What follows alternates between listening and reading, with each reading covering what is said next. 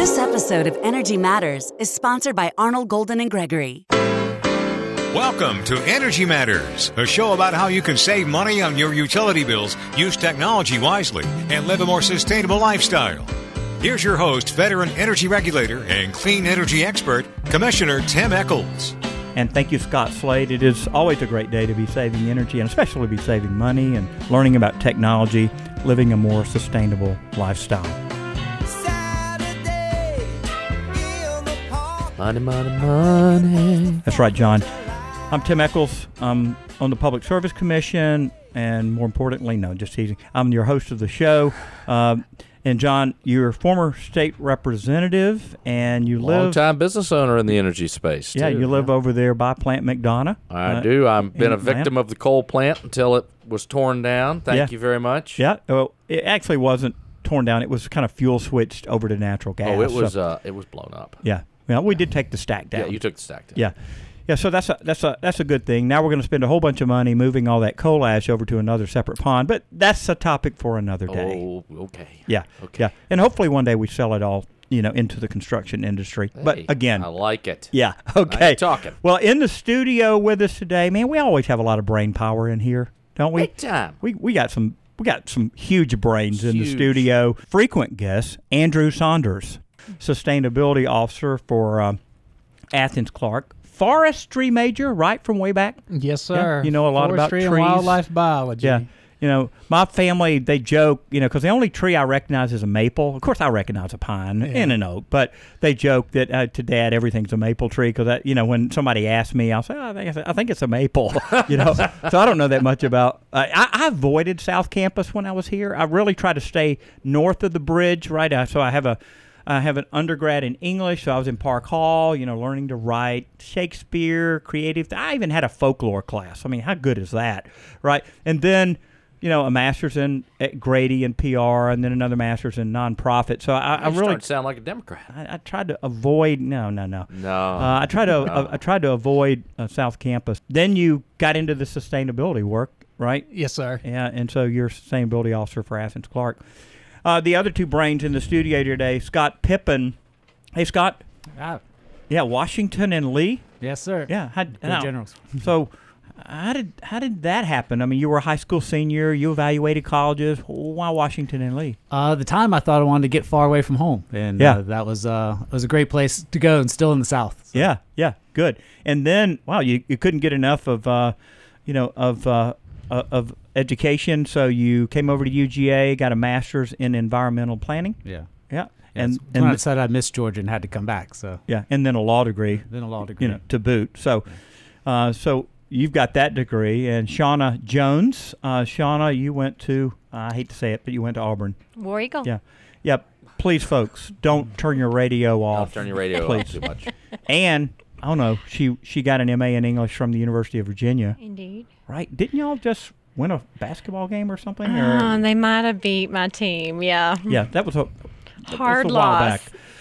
Yeah. Well, it's great having both of you uh, in the studio. Wait a second. You also went to the University of Maryland. Yes, yeah. I got my law degree there. And got a law degree there. So I, you know, I'm telling you, folks, you're going to learn a lot in today's show. We're going to be talking especially about sustainability and and about how research institutions like the University of Georgia can help folks uh, from far away from Athens, uh, counties all over, cities from all over learn our state. Learn the right way to do it. L- learn the best practices. Right. And, you know, if, you, if you're out there and you're listening and you've had some graduate, you know, education, you probably did have to study some things about theories, and you did have to, you know, read the literature, you know, about a particular topic. And these things, these things really help us to be able to find out tried and true methodology for making things better. So both of you, you know, have have this extensive education.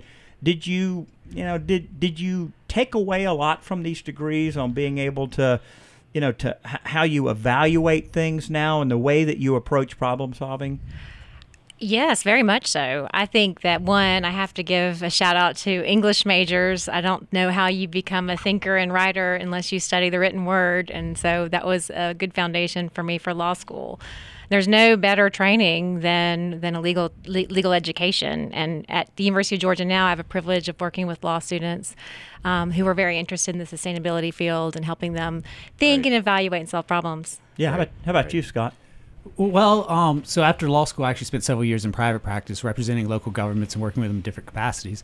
And it was from that experience that I decided I wanted to go and learn more about planning and, and how I could work with local governments and, and be more proactive in creating a vision and developing best practices for how they can achieve those visions rather than being on the back end and trying to um, protect them from bad decisions that have already been made. So, yeah, be- right. because bad decisions, you know, usually result in lawsuits and action and And wow, uh, we're going to have to pay this money, and mm-hmm. it winds up wasting a lot of taxpayer money, doesn't it? Exactly. It's a lot, of che- lot cheaper to do it right the first time. Yeah. So tell me about some of the things you guys are working on at the University of Georgia. So both Scott and I work at the Carl Vinson Institute of Government, which is um, a ninety-year-old plus institution at the university in public service and outreach.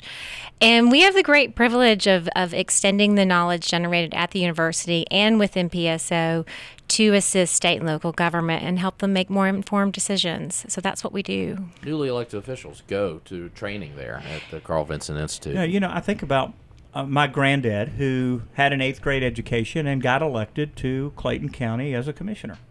Right? My dad, uh, who got elected as a Henry County commissioner. And here now they have basically the steering wheel of county government, you know, in, in their hands, working with their colleagues and having to make decisions on spending really millions of dollars, you know, on, on projects and really not knowing, is this the best way forward? I mean, you meet a lot of those people, don't you? We do. And one of the, I think it's a wonderful, it's wonderful that so many of our elected officials come into government with different backgrounds. I mean, there are farmers, they may be pharmacists, they could be school teachers, you know, all kinds of backgrounds, and that's very valuable. But what makes it difficult is suddenly you're presented with some complicated decisions, and you want to know, I think the most common thing we hear is, what questions should I ask? What should I do? I think most folks, how do I save my constituents money? And that's um, sustainability becomes a really interesting part of that. Yeah, Scott, uh, you know, as, as folks like my granddad and dad get elected, they're, you know, they they they feel like maybe they have a mandate sometimes. Mm-hmm. Yeah, and other times it's just an ambition, just mm-hmm. pure ambition that, you know, they were. You know, they were being a good citizen in their community, and their friends at church said, you should run for this office. And they run, and they win. Mm-hmm. And now all of a sudden they've got the steering wheel of state government or county government or city government in their hand. And so they're coming to you all, or sometimes I find these days that their counties are making them uh, come to you all because they've seen the benefit of that. And then you, you all wind up being the teacher and the advisor. Right. Yeah, and a lot of that is actually figuring out what they, what that vision they had for their community was when they ran for office and, and got elected, and then helping to connect them to the data and the ideas that can, um, on how they move forward and realize those goals. So yeah, we we're really um, proud of the opportunity to connect the research to those those visions from the the local level. Yeah, because you don't know what you don't know, right, Andrew? Yeah, you know, in my tenure working with local government, it's just, I don't think it's possible for very many people to come in the job as a general elected official and know everything. You're not going to come in knowing about public safety and development and environmental issues and finance unless you've just kind of been living in a think tank. And so it's helpful to have Carl Vincent be able to kind of orient you to, okay, you don't have to know it, but here's the uh, appropriate way to find out information and make a decision that represents your constituents. That's great. And more yep. and more these days, counties, cities, they're thinking about solar, John. Yep. Uh, they're they're thinking yep. about energy. They're thinking about, you know, how can I decrease this line item on our on our budget? How can I improve our, you know, our water policy, our wastewater policy? Uh, are are you seeing this, Shana? More and more counties, cities asking about energy, environmental related uh, issues? Very much so. Um, local governments' estimates are that ten percent of their budget are spent on energy. And part of that is going to be wastewater. Just, you know, this basic service we take for granted costs money. And folks don't necessarily want to pay for that. They don't, you know, they want to see new parks, they want to see new investment, or they want to see that kind of growth. And we take this infrastructure for granted. So they're very interested in things that like Athens-Clarke have done to fi- figure out ways to save money, to generate energy for like wastewater, or find ways to save money. And the beauty of what Andrew's done is he's taken, uh, you know, he's been given a, a pot of money, and then he goes out and saves that amount of money. Right. And then he's kind of created his own pot of new money. And right. so it's, it it just it kind of goes right on top of one another. And then the next thing you know, you got a whole lot of money that's saved, and you didn't put any out. Right. Yeah. Right. Yeah. And sustainability is is like that. Sustainability uh, is like that. Uh, so it is an opportunity for counties and cities to save money. What are some of the questions you guys are being asked uh, most recently, you know, in your roles? I would say we're hearing, particularly from our South Georgia communities and counties, hearing a lot about um, utility-scale solar. They've seen some successes. There's opportunities there. We, you know, rural development is very important to the Carl Vinson Institute and to the state, and certainly to the folks who live in those communities. And they see this as potential economic development. Mm-hmm. And, and it really is, John. I remember... You know, as we were teeing up large-scale solar really in two thousand twelve, two thousand thirteen on the Public Service Commission, that amount that the power company was going to be able to pay, you know, these, you know, these developers or these, you know, landowners, I mean, it's really a consortium of, of people working together, was a, was an important, you know, piece to the puzzle. There's uh, a big piece. Yeah. It's hard to farm, and it's hard to make money farming. And if you're in South Georgia, not too long ago, you had a big hurricane that came through. I mean, there, there's all these all these things just disrupt farmers. On a good year, they make five hundred dollars an acre. But on a good year, they can make one thousand dollars on a lease payment with solar. And it just keeps going forward. And so that's a, that's an annuity, essentially. Well, let's keep this conversation going um, with these guys as we continue to talk about how research institutions like the University of Georgia can help counties and cities and ultimately save everybody money across the state. I'm Tim Echols, and you're listening to Energy Matters.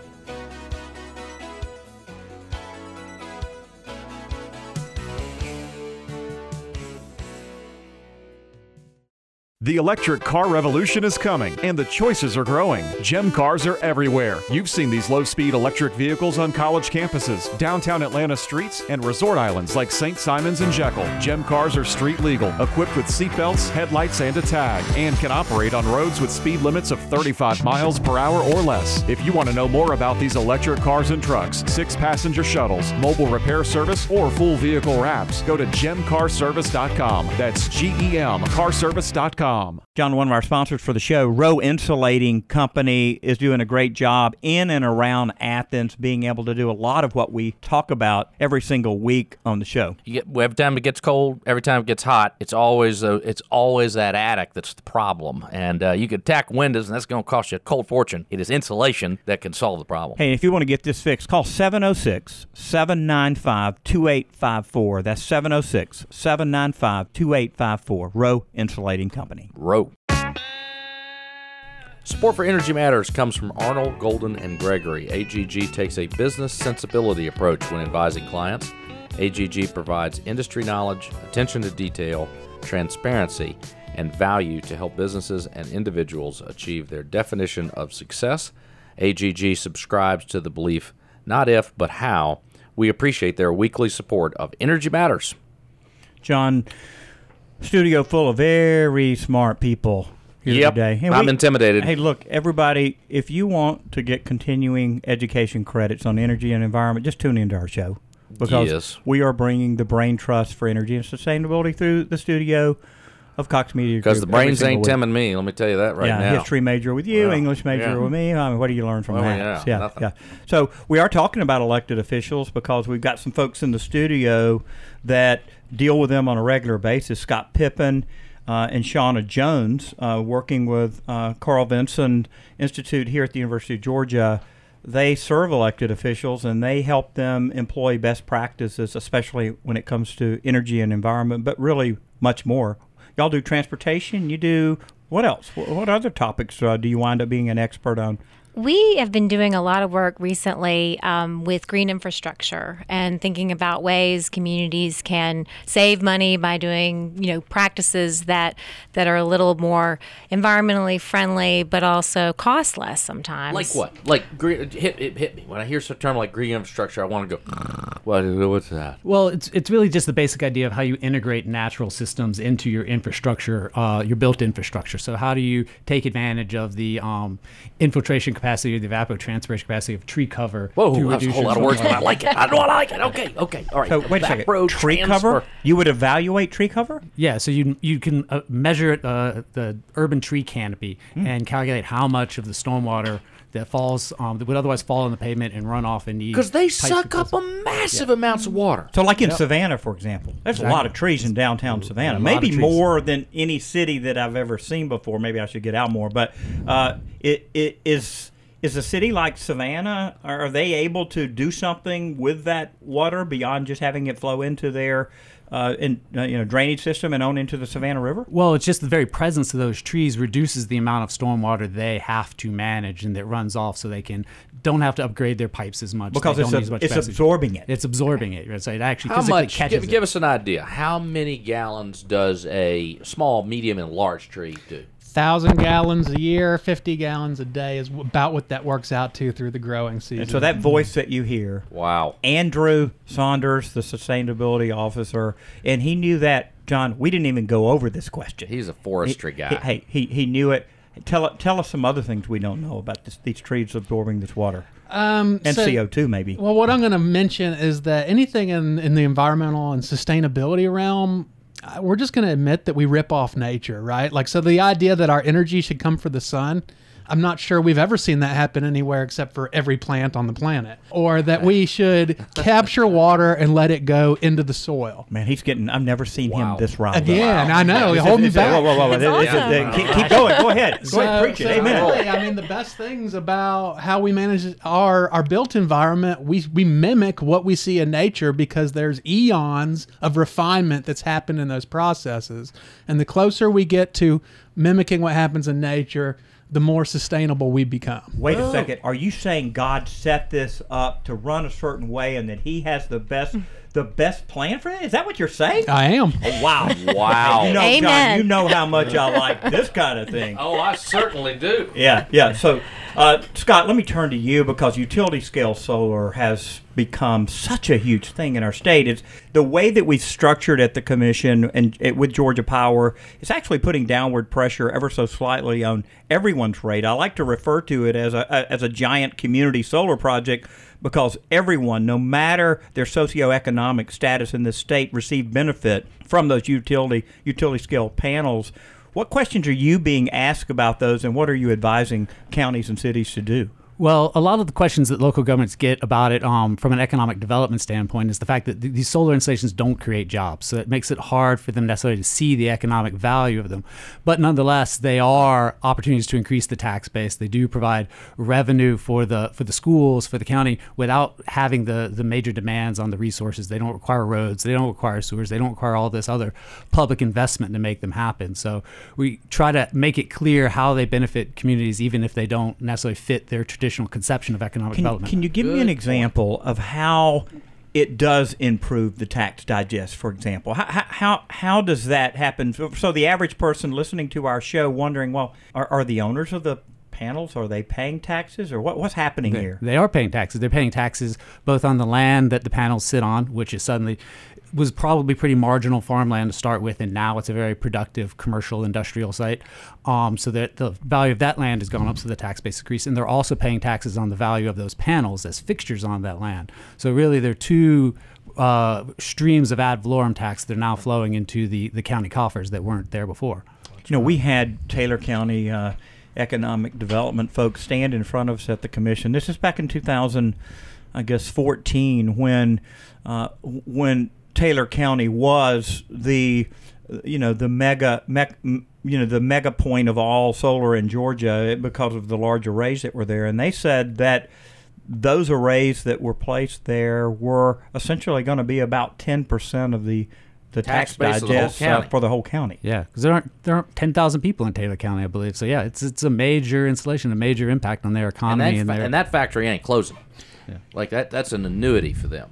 Yeah. Andrew? And this, and this really kind of builds on cost of community service. So the idea that different forms of land use have different services, you know, industrial properties and solar farms don't need parks. They rarely need police. They have less of a requirement for fire. And so it's kind of enlightening when I go and talk with, especially smaller communities, they always think we want more bodies. Yeah. But the math says, no, you probably don't, especially if those bodies have children and live in single-family homes. Those items come at a loss to a city. And like Scott was saying, then, you, then you're building the infrastructure. You got to build water lines out there, got to build sewer lines out there, got to build roads out there. What else do you have to do? You got to deal with truck traffic. You got to deal with deliveries and employees and other traffic. And you got to educate all yeah. these people. Yes. Mm-hmm. yes. Yeah. Exactly. So, yes. So a county having this additional tax money now flowing in might be able to do what with it to improve the life of their citizens? Well, uh, the main thing that they seem to talk about is the value it is to the schools, that it's a it's a revenue source and a boom for the schools um, in producing revenue without having to take in new students, without having to educate more people, without having to spend more. They just get more. And so it's, I know in Mitchell County, it's been a real boom for their school system and, and the opportunities it's given to their children. So, you know, in Georgia, we'll be doing a lot of solar really over the next four years as we approve really a lot of additional utility scale solar arrays. And, you know, we're talking with cities like Atlanta, Athens, Augusta, others who have a one hundred percent clean energy goal about how can we how can we compel the power company, structure a, a program that might help you be able to meet your goal without buying RECs, actually using real panels generating, you know, real power, you know, maybe not in your city itself, maybe not on your expensive land, Atlanta or, or Athens, but Taylor maybe, County, or, maybe in a, an, yeah. an adjacent county or a couple yeah. of counties over where the land is really cheap. Right. Uh, and so, right. you know, as I, uh, Andrew, as I think about, you know, Athens-Clarke is one of these counties that has this one hundred percent uh, clean goal. I mean, you guys are working hard to make that happen, and you're kind of on the point on that. Yes, sir.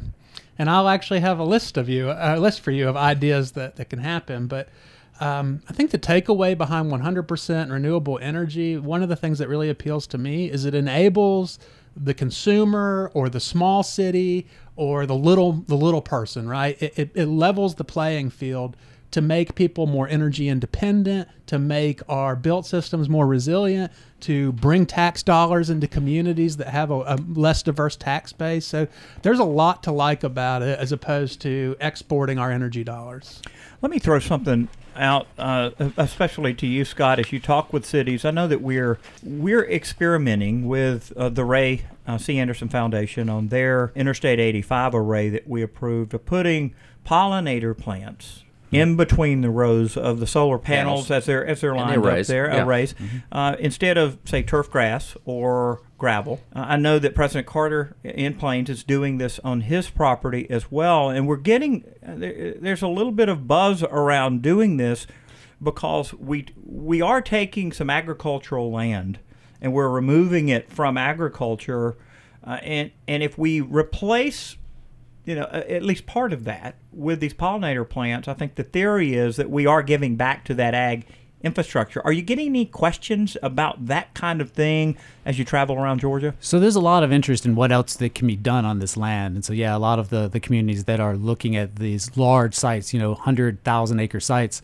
um, are, are curious what else can be done, whether it's growing crops or running animals. You know, I have a lot of questions about whether goats or sheep or something like that could be grazed under the panels, and um, and, and trying to think through all those dynamic solutions to make even better use of this property. So yeah, it's a, it's a lot of interest in the topic of research, I think. But and thanks to Bayer and all these other chemical companies, we're killing off our bees. So we have massive bee population declines across the world, and these bee pollinator farms just created an opportunity for them to thrive, and the farmers are clamoring for more bees.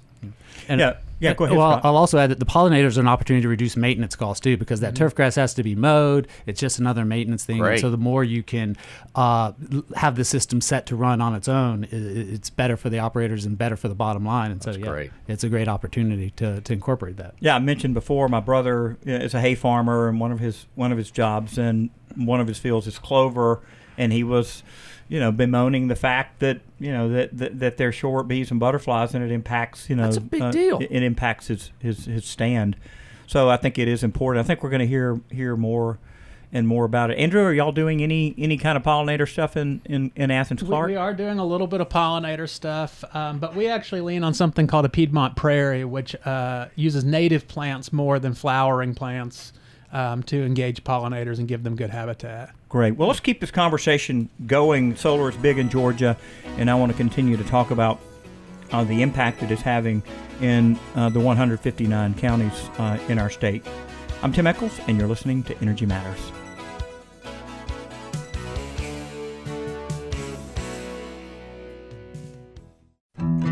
Gas South believes in the difference we can all make, like the difference in putting people first and showing that you care. For us, our difference is saving people money with our best rates and no deposit, and the difference we make in our community by taking care of our friends and neighbors and giving back five percent of our profits to help children in need. Learn more about what makes us different at gas south dot com. Gas South. The difference is good. Everyone has tough times in their life. By checking the Project Share box at the bottom of your utility bill, you can make life a little easier for your neighbors. Your one dollar, two dollars, or five dollars checkoff is matched by the utility and then used by the Salvation Army to help folks having a tough time paying their energy bills. It's that easy. Join P S C Commissioner Tim Echols and many others by donating via your power bills this year. See more by clicking Project Share Info dot com. And thank you. This episode of Energy Matters is sponsored by Velo Solar. Support for Energy Matters is provided by Velo Solar, founded in two thousand seven by Mark Bell and Chuck Clark. Over the years, Velo has designed, engineered, and built medium to large-scale solar projects all over the country. Velo has also designed and integrated a monitoring software platform called Power Info. This one interests me. It's a smart grid software that has the ability to measure everything in your building that produces or pulls energy. Solar, air, water, H V A C, steam, if you're an industrial process, allows other customers to increase their energy efficiency. For more info, click velo solar dot com. Yeah, cool guys there on the Beltline. Have you been on the Beltline lately, John? Not in the last few months, no. I, the last time I went on it, it was a traffic jam. Uh, there are a lot of people that take advantage of that Beltline, and and you know they're extending it. It's it's very popular. Yep. Uh, you know, Wendy and I, you know, took our, our daughter down. Met. We need transit on sis- it. That's the thing. Yeah. yeah. What, what kind of transit do you want that, on a light Beltline? Rail? Give yeah. me some light rail. Give me some slow kind of motion stuff. But I need I need something. Yeah. Can't just be on a little scooter or uh, on about, your bike. How about just walk? How about just get exercise? Then be a part of the traffic jam. Yeah, yeah. We got to move people distances. Yeah, but we need to exercise. We're you know we're in a kind of an overweight society, and yeah, all yeah. this is good. Yeah. Uh, yeah, I know. I, I know putting I'm, on some pounds. I know. I'm speaking for myself here. Yeah, yeah. yeah. yeah. So, uh, w- would you hand me one of those pinwheel sandwiches, please? Oh, that's just teasing. All right, in the studio, having a fun time with us today, Andrew Saunders, uh, our. Our regular go-to guy for sustainability, sustainability officer for Athens-Clarke County. Welcome back. Thank you, sir. Yeah, forestry guy extraordinaire. Yeah, you love trees, don't you? I do. I, you know, those trees led me to just love systems, like yeah. learning the, how the soil and the water affect the trees. That has grown for me into how does traffic influence air quality, which influences business productivity. Yeah, good thing. Scott Pippin, uh, Washington Lee grad, a U G A grad, and a smart, smart guy, and I'm sure glad that you're at the university and you're working uh, on stuff, especially with counties all over our state. Welcome. Well, thank you. Yeah. And Shana Jones, back with us, Auburn grad, an M A in English from U V A, a law degree from University of Maryland. I say all this, folks, because I want you to know that we bring smart people to the table here who know a lot, and uh And, and they're going to teach us a lot about sustainability. And there's a lot going on in the sustainability field. I mean, I, I thought I was connected in this in this state, and I know you are, and yet we meet people all the time or know in some respects more than we do. You know, John, this show's on every Saturday, you know, fifty-two weeks, an hour a week. And I know early on you went, Tim, is there enough uh, is there enough guests that we can get in I here? did. I, I'll fess up. Yeah. Yeah, yeah. yeah. And, and we just continue to find more and more people who are experts in this area. Let's dive in this segment and continue our talk about local governments. Because I, I travel the state a lot. You guys do do too. We have one hundred fifty-nine counties in Georgia, and folks from even from other states are, are listening to us. But, you know, a lot of these local governments want to be more, you know, proactive in getting solar. Scott, uh, as you work with these folks, what what are you telling them? Um, the main message is to be prepared for the, the opportunities that are out there. You know, how how your permitting system set up to deal with these opportunities, how is your zoning um, address them, and so that you can you can assure that these developers who come in and are uh, you know looking all over the state for opportunities know that they're going to have a, a good process to go through and, and can bring these opportunities to fruition in your community. Because um, there are a lot of conflicting land uses and, and interests. You know, some people have concerns about how they'll visually impact residential neighborhoods or how it'll inf- affect their farmland. And so thinking through those issues ahead of time and putting it into your plan and your zoning and, and knowing where you want these sites in your community is, is, is crucial. Yeah. Are they asking about paying for this stuff? And, and, and I know at the commission we've tried to we've tried to create a program that, you know, allows for people in counties to work with a developer, you know, to be able to get a P P A, uh, power purchase agreement with the power company to sell this energy twenty, twenty-five, thirty years. That's a long stream of income uh, for folks. So what are the questions that they're asking you about paying for it? I mean, local government folks are the most practical people. They are going to ask about money. And so we try to, certainly when we do our training, bring in folks who have ex- either experience with power purchase agreements, certainly bringing in G E F A, the Georgia Environmental Finance Authority, which has a series of programs to to, to assist either with financing, to pay for some of some of this. And there's a lot of opportunity out there. Sometimes it's, lo- it's, it's locally financed. I think that's what Athens did with their recent solar project. There's bonds. I mean, there's all kinds of ways to raise revenue. Andrew, let's let's turn to Andrew Saunders here, a sustainability officer for Athens-Clarke. How have y'all gotten your money to do all this? So we funded ours out of our water utility, water and sewer utility. They are more or less a small business onto themselves, and they had built up a capital reserve for equipment, and we penciled it out. And if we paid for it up front, it, it paid back a positive return on investment. Yeah, and you know we've we've talked with Cox Enterprises about their Cox Conserves program before and how they have created sustainability programs that pay for themselves. Mm-hmm. And I think these are things that counties are especially interested in, things that, that are going to not embarrass them as a commissioner or as a council member. I mean, they're concerned about their legacy. They're concerned about being a good steward, mm-hmm. right? Are they asking questions about stewardship? They are. And one of the things in the trainings that we do that they really respond to respond to is discussing stewardship leadership. And when we talk about that, you know, we have to acknowledge, you have to think, there are problems you did not cause.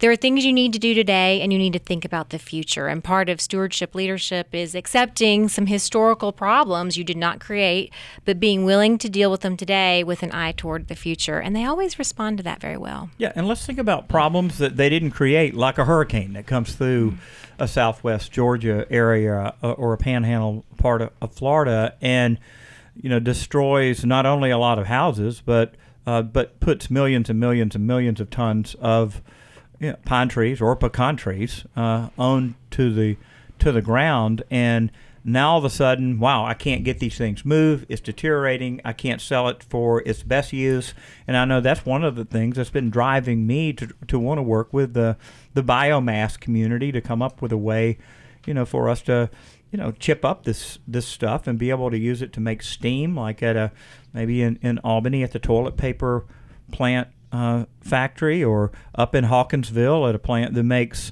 you know uh, auto air filters, or uh, at the Starbucks plant uh, that makes cups in East Dublin. There's so many good stories.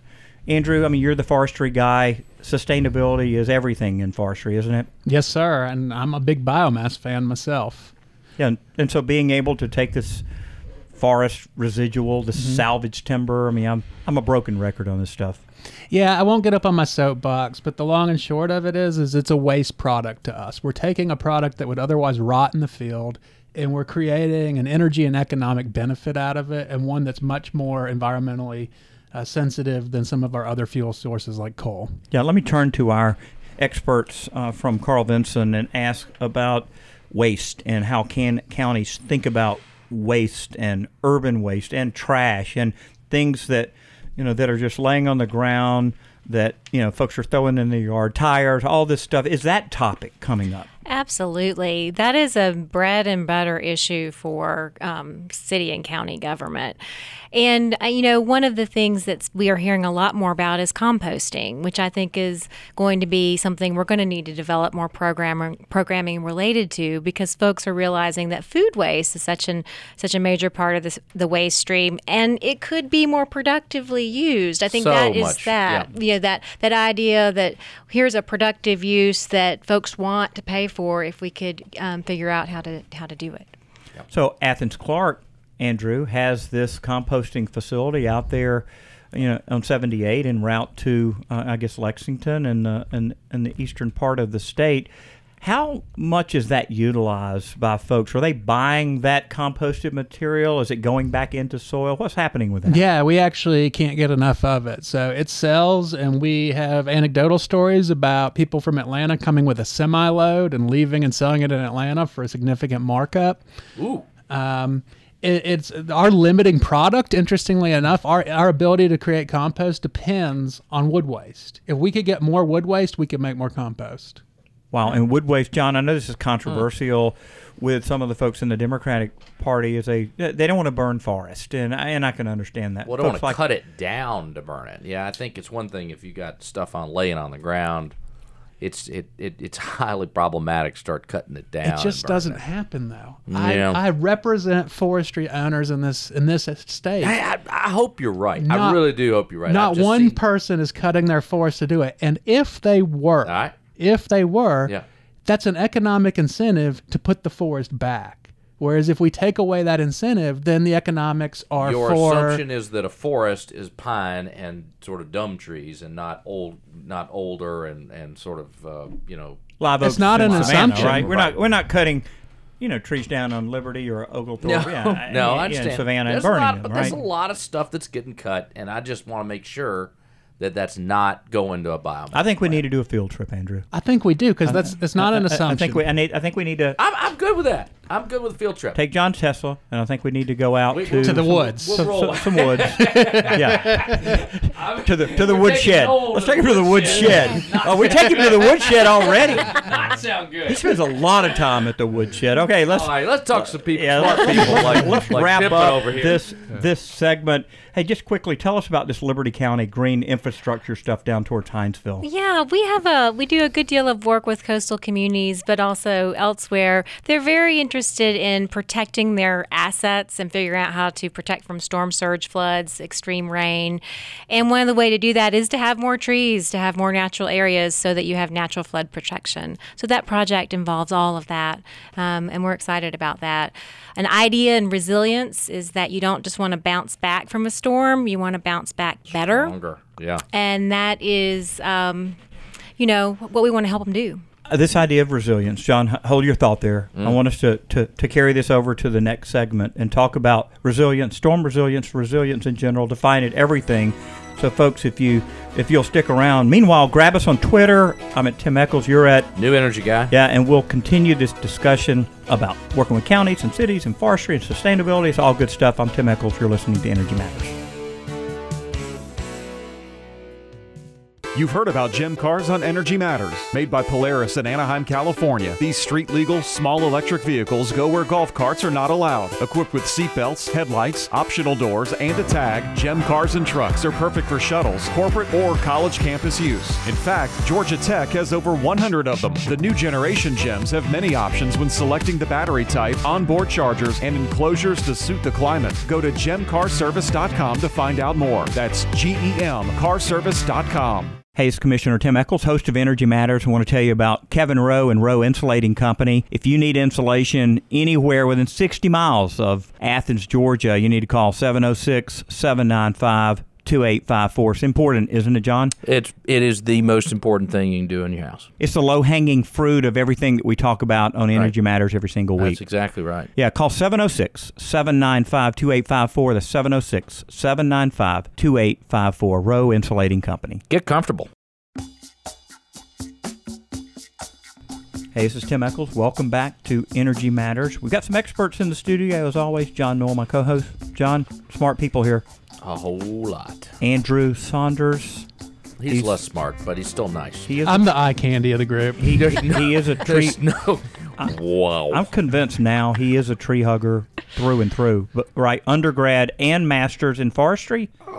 Or would you, or would you say it's different, oh, John? It pains me. Yeah. I well, don't know. He, he does know a lot about it. Welcome back, Andrew. Thank you for having me. Yeah, we're going to talk a little more about uh, what you've done in terms of uh, green infrastructure. And then from the Carl Vinson Institute, Scott Pippin. Scott, great to have you on board. I'm glad to be here. Yeah, and Shana Jones, uh, Auburn, you know, U V A, University of Maryland. Have you felt like...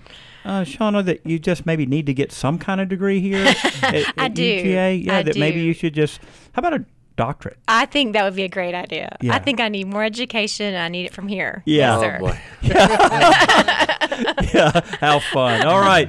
Well, we're talking uh, all things infrastructure here, helping counties, helping cities, because that's what Scott and Shana do all the time is try to try to take elected officials who have run for an office in a county, city, and help them develop policies that make sense, that are effective, that are sustainable, that that's being a good steward uh, of what's going on, because no elected official wants to do something, you know, that people say, oh, that was a bad idea, you wasted our taxpayer money.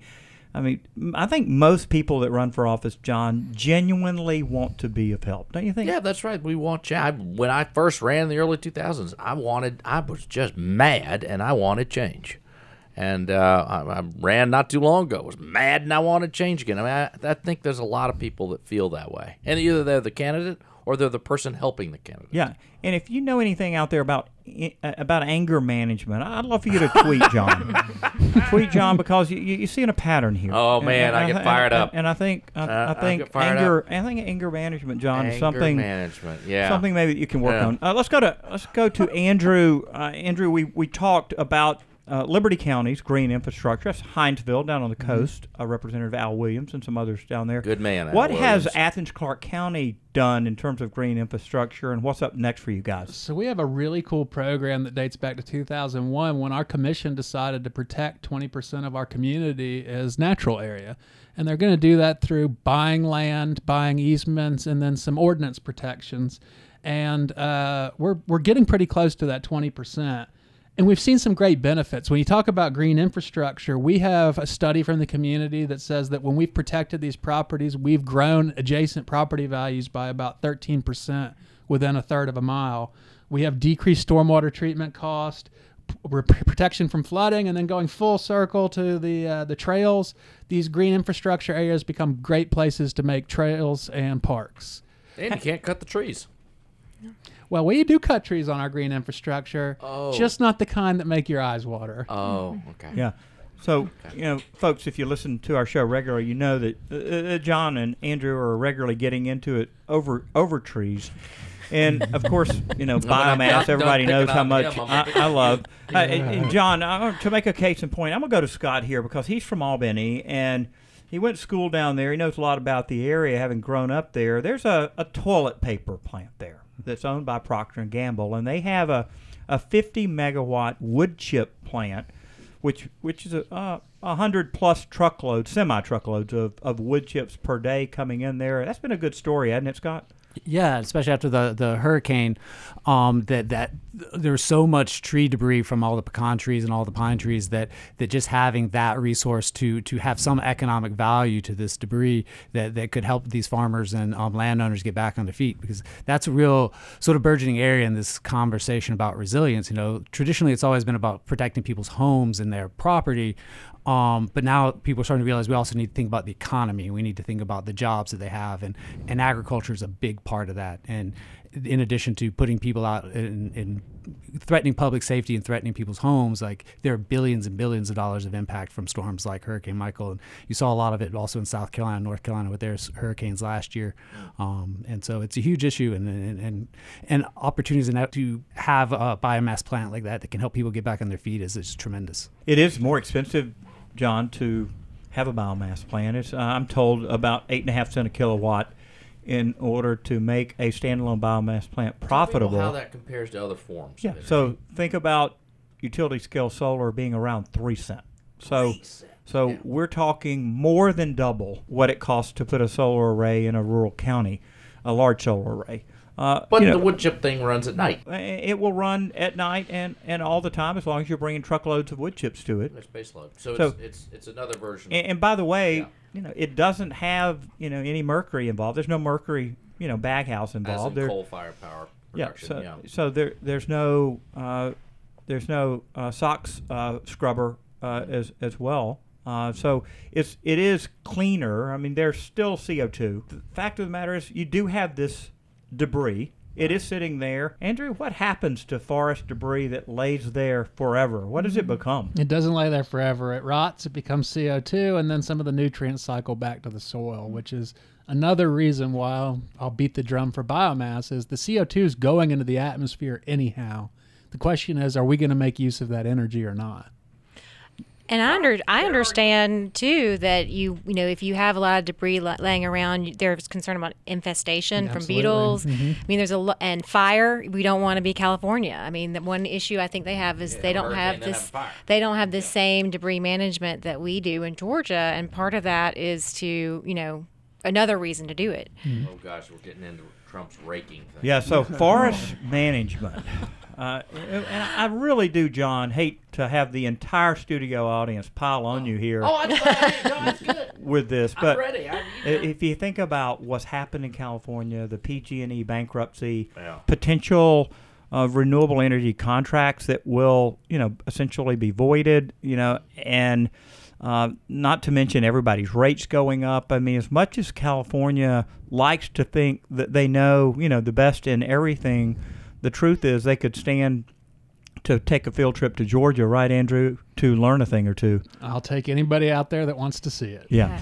So, well, let's talk about resilience a, a bit more. Let's go back to Scott. Uh, resilience is something I'm hearing more and more from city and county leaders that I, that I talk to, and it, it, it probably is a result of their own constituents and what their constituents are saying to them, isn't it? Oh, definitely. And uh, with all of the, the major weather events that we've had across the Southeast, I think people, it's very forefront in people's minds about how do we be more prepared for these things and how do we uh, incorporate it into our basic functions and the design of our communities. John, is it resilience that leads you to put that to put those Tesla batteries in your home and the solar so that you could island yourself off off the grid and have power when no one else does? Unsurprisingly, it was that, but also sticking it to the man. Um, I was sick and tired of uh, you know not having uh, the uh, the solar company buying power at one and a half cents a kilowatt hour. I wanted to harvest that power myself. Talk about harvesting, and then allow it to uh, be used when there was higher electric rates. So I capture it during the day, I stick it in a battery, and then at night I use it uh, as much as I like, or if the power is cheaper, and it often is, then I will use that. So it, it gives me the ability, yes, I have resiliency, yes, I have the options, and yes, I'm the boss of my own destiny in terms of my power consumption. You know, let me ask my Carl Vinson experts, are you getting questions about batteries now, uh, about utility-scale batteries, coupling batteries with solar, or is that just not on the radar of these counties yet? I think from a, a consumer standpoint, they, they are thinking about it. They want that kind of resilience and be able to operate their facilities when the grid is down. So they're they're curious about it, but I, I don't think there's a lot of demand for that given the price points and things right now. Um, but I think there's a lot of interest in it if it was more economically feasible. I'm going to make a prediction right. that within within three years, Uh, you're going to be doing seminars on it uh, yeah. because it, I think you're right. It it yeah. is it is a coming thing. Georgia Power has had for the last couple of years a, a little one megawatt uh, experimental Tesla battery secret you know location place that they've been doing, but they're gonna they're gonna um, multiply that by fifty and have, you know, they're going to have a, a fifty megawatt, at least a fifty megawatt battery storage facility. And, and I predict, you know, within ten years, we, we'll probably have a thousand megawatts of, of, of batteries in this state. I mean, it's it's, it's going to be the next big thing. Well, that's really great no news. Question. I know there's tremendous demand for it um, in the public sector. At least. Yeah, and it, it enabled you to take the solar that would go home at five thirty uh, in the afternoon and keep it up till seven thirty, eight o'clock, I, really past our peak. Been saying this a long time, where the next power plants are large solar farms paired with large battery packs, and it makes new new. Production, uh, we don't need we don't need new production. Yeah, so necessity is, you know, the the mother of invention. And as we're closing these coal plants, we are going to have a need for baseload energy. Mm-hmm. That's and right. This the solar with batteries get us closer to that on the renewable side. We still need our nuclear power plants. We still need our biomass plants. We'll still need our, our still need our, our natural gas plants, certainly as a bridge uh, to the future. But we are going to see more and more large-scale solar batteries. And I think folks, as as folks put them in their home, like John has, they're, they'll then say to their elected officials, "Hey, why don't y'all do this on a on a larger scale?" Okay. Well, as we wrap up our conversation, Shana, any trends you see in the future uh, as you as you think about, or Scott, uh, things that maybe need to be on our radar screen as you think about public policy and how you're advising counties and cities? I, I actually think you hit on it. I mean, one of the things about resilience is a diversity of options.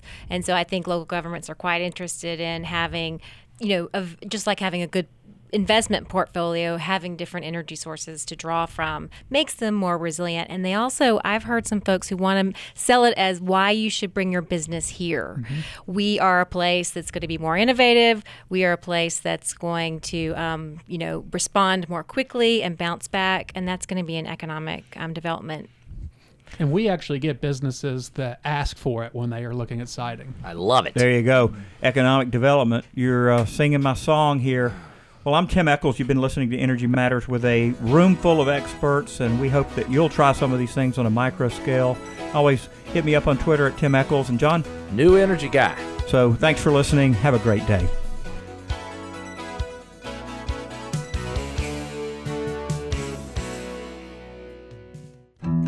Gas South believes in the difference we can all make, like the difference in putting people first and showing that you care.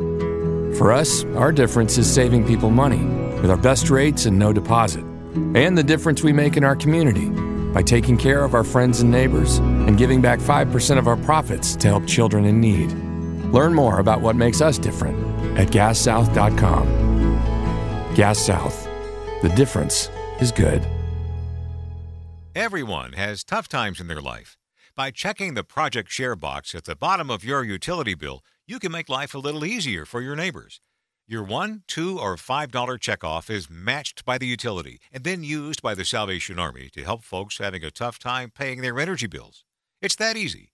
Join P S C Commissioner Tim Echols and many others by donating via your power bills this year. See more by clicking Project Share Info dot com. And thank you